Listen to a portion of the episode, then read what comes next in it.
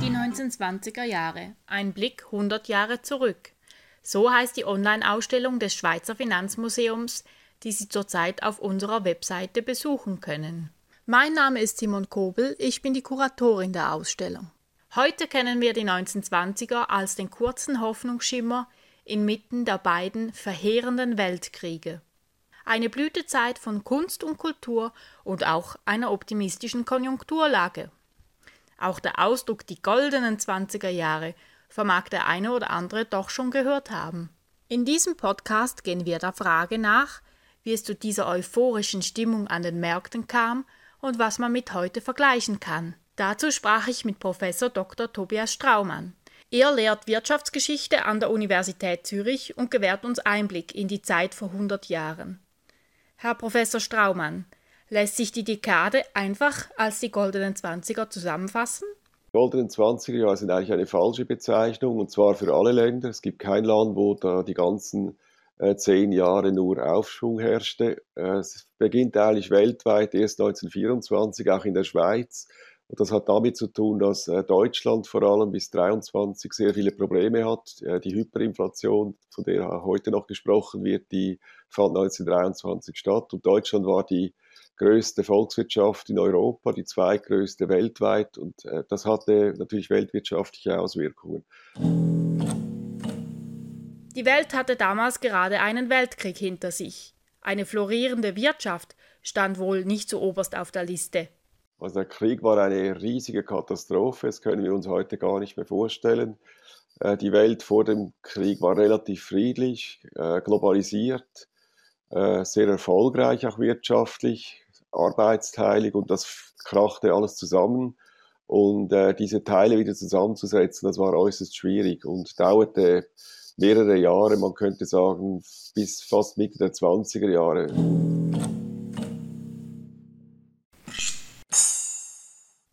Doch dann, Mitte der 20er, geht es wirtschaftlich gesehen aufwärts. Es kommt zu einem Nachholbedarf.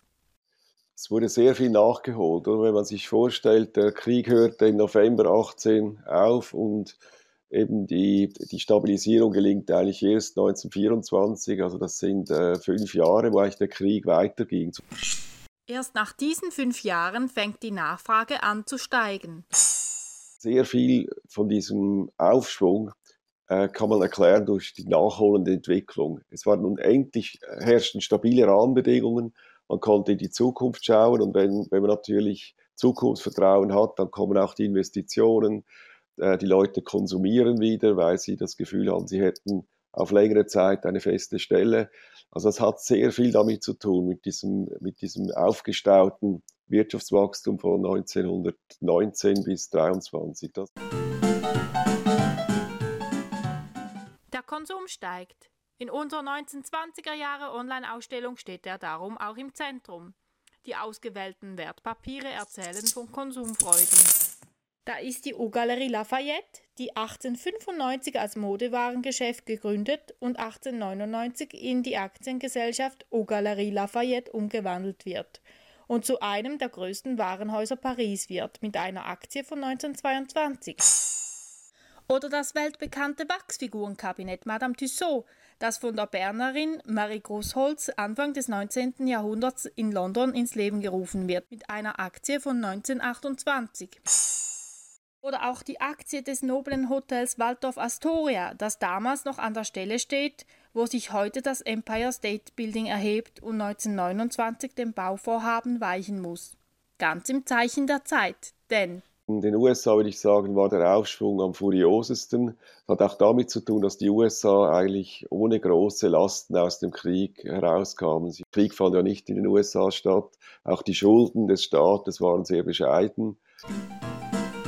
Die USA werden zum Zentrum des Aufschwungs.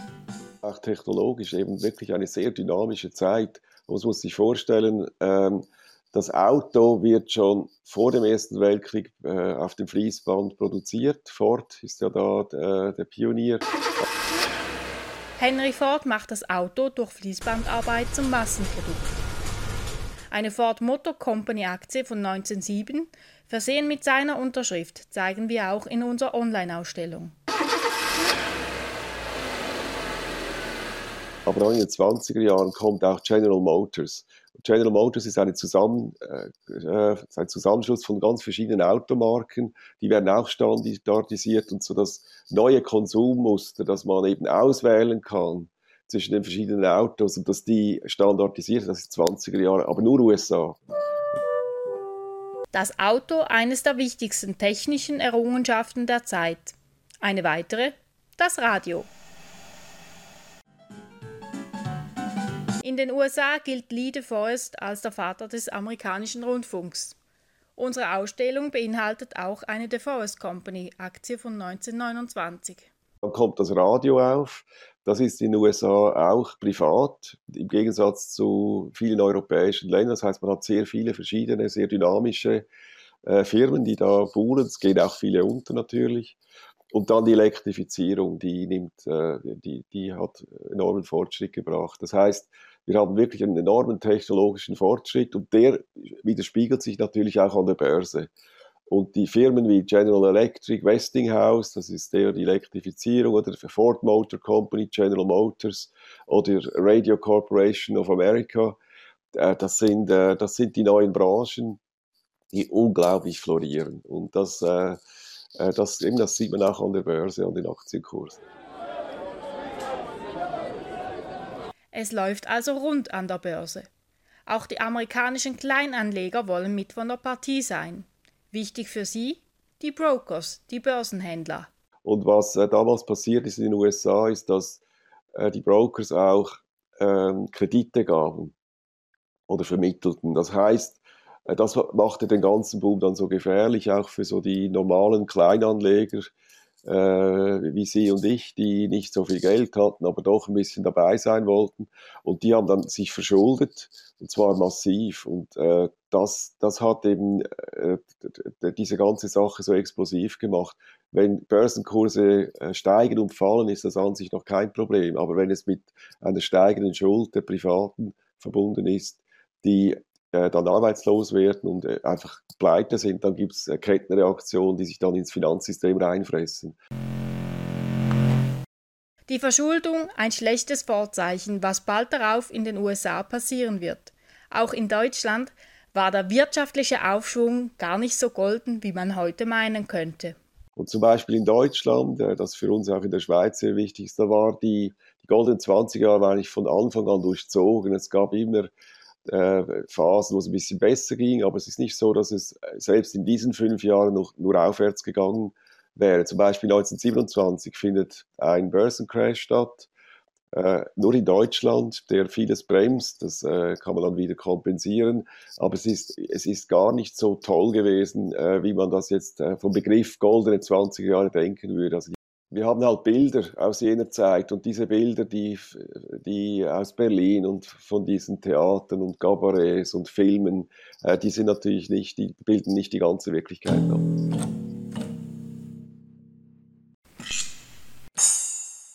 Währenddessen ist die Stimmung an den amerikanischen Börsen euphorisch, trotz ersten Anzeichen, die den Börsencrash von 1929 bereits andeuten diese, diese große Verschuldung, übrigens auch bei den Konsumkrediten in Amerika, man äh, gerade für den Kauf von Autos oder anderen äh, dauerhaften Gütern hat man langlebigen Gütern hat man auch äh, Kredite vergeben. Das war neu, das war sehr typisch für die 20er Jahre, diese, äh, diese, diese, diese Kreditrausch. Das, äh, wichtiger Faktor war auch die Geldpolitik, die war etwas zu expansiv, so Mitte der 20er Jahre, also eigentlich schon die Wirtschaft wieder sehr gut lief, so 26, 27 hätte man in den USA schon mit den Zinsen etwas raufgehen müssen, hat man aber nicht gemacht äh, wegen dem internationalen Währungssystem. Äh, die, äh, Großbritannien hatte relativ schwierige Zeiten damals, auch da, dort gab es überhaupt keine goldenen 20er Jahre. Und weil alle miteinander, alle Währungen waren miteinander verbunden und so waren die USA, haben dann Rücksicht genommen auf die britischen Zinsen und haben re relativ lange gewartet, bis sie die Zinsen erhöht haben. Nachher 28 und 29 kommt es zu einem sehr dramatischen Zinsanstieg, also können wir uns heute gar nicht mehr vorstellen, innerhalb von wenigen Monaten um mehrere Prozentpunkte. Und man hätte das früher etwas äh, bremsen sollen und viel langsamer an die Zinsen äh, anheben. Stattdessen hat man lange gewartet und dann sozusagen mit dem Holzhammer hat man auf, äh, ist man vorgegangen. Das war äh, ein Riesenfehler, der das Ganze viel schlimmer gemacht hat. Nicht ganz so groß war das Ausmaß der Verschuldung in Europa. Das aus gutem Grund. Die Zugangsschwelle war relativ tief. In Europa war die schon damals höher, weil es im späten 19. Jahrhundert zu mehreren Börsencrashs gekommen ist, wo jeweils wieder reguliert wurde. Also zum Beispiel auch die Zürcher Börse wurde im Anschluss an eine Krise 1883, die von Frankreich ausging, äh, wurde stark reguliert. Also es war dann nicht so einfach für Kleinanleger an die Börse zu gehen. Nichtsdestotrotz kommt es in Amerika 1929 zum Börsencrash, der sich auch auf die europäischen Märkte auswirkt. Für Professor Straumann aber nicht der Grund für die nachfolgende Weltwirtschaftskrise. Aber was viele nicht wissen, ist, dass dann die, die, die Zentralbank, die amerikanische, sehr expansiv gewesen ist, sofort geholfen hat. Und der Börsencrash hat sich dann relativ schnell wieder stabilisiert. Es hat sogar eine Gegenbewegung gegeben, 1930. Also das war gar nicht so schlimm. Die große Weltwirtschaftskrise ist nicht von Börsenkrach ausgelöst worden. Es ist einfach der Anfang, wobei man sagen muss, vor der äh, Börsencrash hat es schon eine Rezession gegeben. Also die Rezession ist vor dem Börsencrash. Eben, äh, dann kommt das, die Geldpolitik reagiert sehr gut, ist dann expansiv, kann vieles auffangen. Und richtig schlimm wird es eigentlich erst 1931, als Deutschland komplett zusammenbricht. Und das, äh, weil Deutschland so wichtig ist, schwappt das auf die ganze Welt über. Und äh, ja, da, dann kommt eigentlich die wirkliche Weltwirtschaftskrise. Im ersten Moment ist man sich aber des Ausmaßes doch gar nicht so bewusst. 1930 noch war die Situation nicht so schlimm. Es, man hatte das Gefühl, das ist jetzt eine normale Rezession, da gibt es dann schnell wieder eine Gegenbewegung. Aber eben 31 äh, äh gibt es eine Verkettung von Umständen in Europa, die dazu führt, dass auch die USA nochmals richtig äh, in, in, die Krise hineinkommt. Und, und der Börsencrash war eigentlich das harmloseste von all diesen Katastrophen, die sich da ereignet haben. Katastrophen gab es damals nicht wenige. Die kurze Aufschwungsphase der goldenen 20er Jahre ist umgeben von einschneidenden Ereignissen. Der Erste Weltkrieg, die spanische Grippe oder der aufkeimende Nationalsozialismus. Welche Parallelen kann man zur aktuellen Corona-Krise ziehen? Was ähnlich ist wie heute, ist, dass wir äh, eine, äh, Befreiung von Konsum und Investitionen, die vorher unterdurchschnittlich waren. Und zwar über längere Zeit. Und das sehen wir auch heute auch. Der Konsum ist eindeutig eingeschränkt worden. Die Leute haben eigentlich zu viel auf der Kante, kann man sagen weil sie äh, den normalen Konsum nicht, äh, nicht gemacht haben. Und es, äh, man, hat, man sieht das auch in den Daten, die Leute haben mehr, die Sparquote ist sehr stark gestiegen im letzten Jahr.